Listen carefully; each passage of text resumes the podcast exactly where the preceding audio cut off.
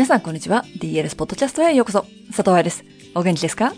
?DLS ポッドキャストはプロの現場から健康なダンス生活を応援する情報サイト、ダンサーズライフサポート .com のブログ音声バージョンプラス、ポッドキャストだけの裏話などを毎週金曜日にお送りしています。そろそろグランプリエに飽きていますか？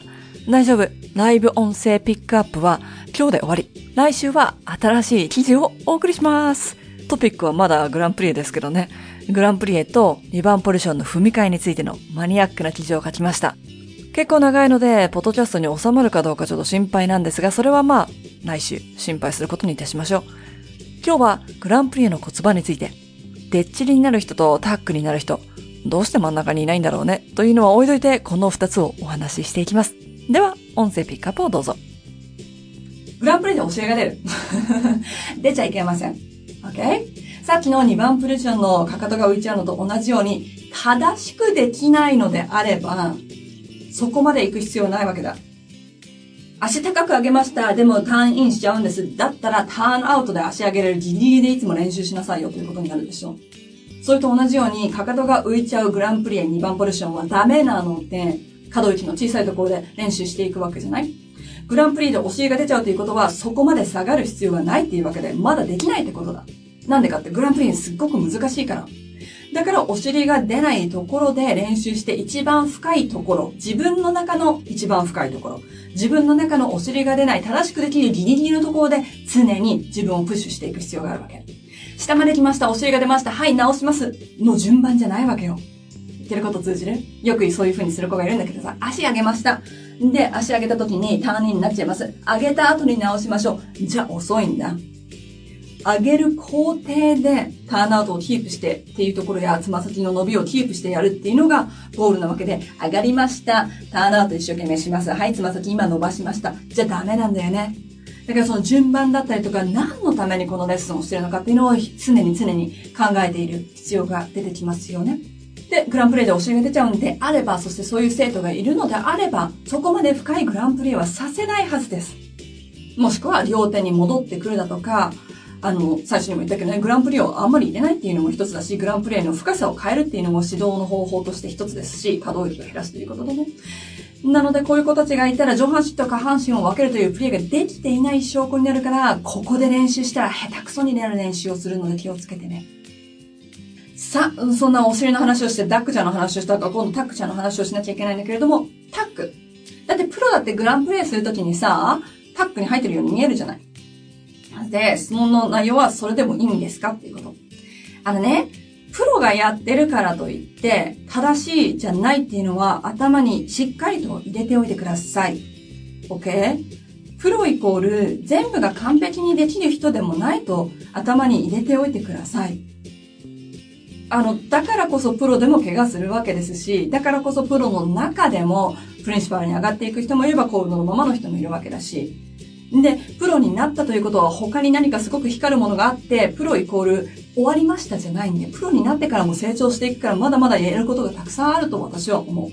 特にバレエ団の裏とかで働いていると、プロのダンサーたちと一緒に仕事すると、その人たちの向上心ってすごく高いから、ここも直したい、あれも上手になりたい、ここももっとできるようになりたいって常に考えながらお仕事をしている人たちなんだよね。だから、例えば YouTube もそうだし、インスタもそうだけれども、プロがやってるのを真似する。これは、あなたが上手になる方法ではないというのはしっかりと頭に入れておきましょう。それを見て感動するっていうのはありだよ。だからそれが仕事だからね、彼らの。これを見てこうなりたいって思うっていうのもありだよ。この人に憧れるっていうのもありだよ。ほら、スポーツ選手を見て憧れると同じような感じで。じゃあサッカー選手のテクニックが常にプロになったらもう完璧かって言われたらそうじゃないじゃない。だから、試合とかで負ける人と勝つ人がいるとかさ、プロになってもオリンピック選手のレベルですごく高いレベルの人もいれば、そうじゃない人もいるように、プロの中でもやっぱりその差があるわけだし、で、別にそれは、点数が悪い人が悪いわけじゃないよ。みんなより全然上手だと思うからね。ただ、プロの真似して練習するっつうのはやめてくださいねというのは何度もになりますが、ちゃんとここでもグランプリでもお話ししておきましょう。プロがやってるから OK じゃないわけです。あの人たちは踊ることでお仕事にし、お給料をいただき、税金を払って社会貢献している人たちです。もし皆さんがそのレベルじゃなかったら、プロの真似をするんじゃなくて、プロの人たちが昔やってたことだったりとか、そこに行くためにどうしたらいいのかっていうのを考える必要が出てきます。んで、プロのレッスンも同じようなことが言えるのね。プロのレッスンっていうのは、例えばカンパニーのワールドバレーデーとかで見られるようなカンパニーのレッスンっていうのは彼らに対してはウォームアップの一つで自分の体の声を聞いていてしかも自分でこういう風になるんだなっていうのを見ている時間なわけで皆さんのバーレッスンはウォームアップじゃないでしょ。皆さんのバレーレッスンっていうのはあのもうそこが習い事なわけだから全然レベルが違うんだよっていうことはちゃんと頭に入れとくの必要があるよね。そしてプロの人が経験を通して教えてくれるっていうマスタークラスとかもすごくいいんだけれども、彼らの言葉で伝えてくれるから。ただ、その人たちは指導法を学んでるわけでもなかったりとか、子供の体を学んでるわけではなかったりとか、あと、その皆さんのね、体が一人一人違うように、そういうことを勉強してる人ではないんですよ。当たり前だけど、あの、そんな暇あったら自分のバレエのテクニックを上げるために時間を使うと思わないその人たち。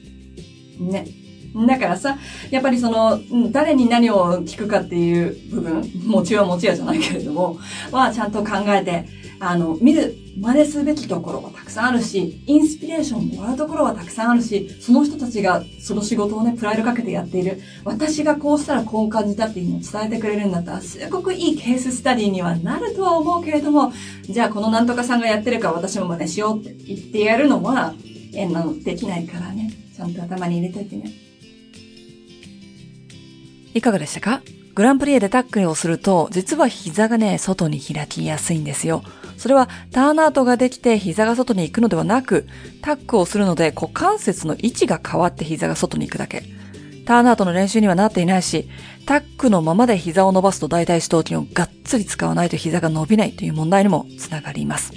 大腿四頭筋を使いすぎて困るとか、太ももばかり使っちゃうという悩みが多いので、オンライン学校では太もも周りの筋肉を勉強する授業がありますよね。そちらで大腿四頭筋敵じゃないんだよっていうこととか、使いすぎないで済む方法、何に気をつけたらいいのかを勉強してください。9月27日の日曜日にオンライン学校の解剖学授業、腹筋、ターンアウト、太もも周りのいずれかを受講した人ならば、受けることができる少人数制 Q&A セッションがあります。オンライン学校のビデオ授業を自分のスピードで勉強して、わからない部分や今日のライブ音声にあったように、でもプロはこうやってんじゃん、みたいなのがあったらぜひ聞いてくださいね。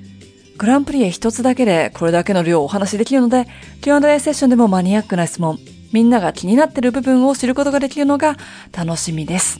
申し込みや秋情報は DLS サイトより。ではまた来週もマニアックな新記事とともに、ポッドキャストをお送りしていきますので、あと1回だけグランプリへに付き合ってください。ハッピーダンシング佐藤愛でした。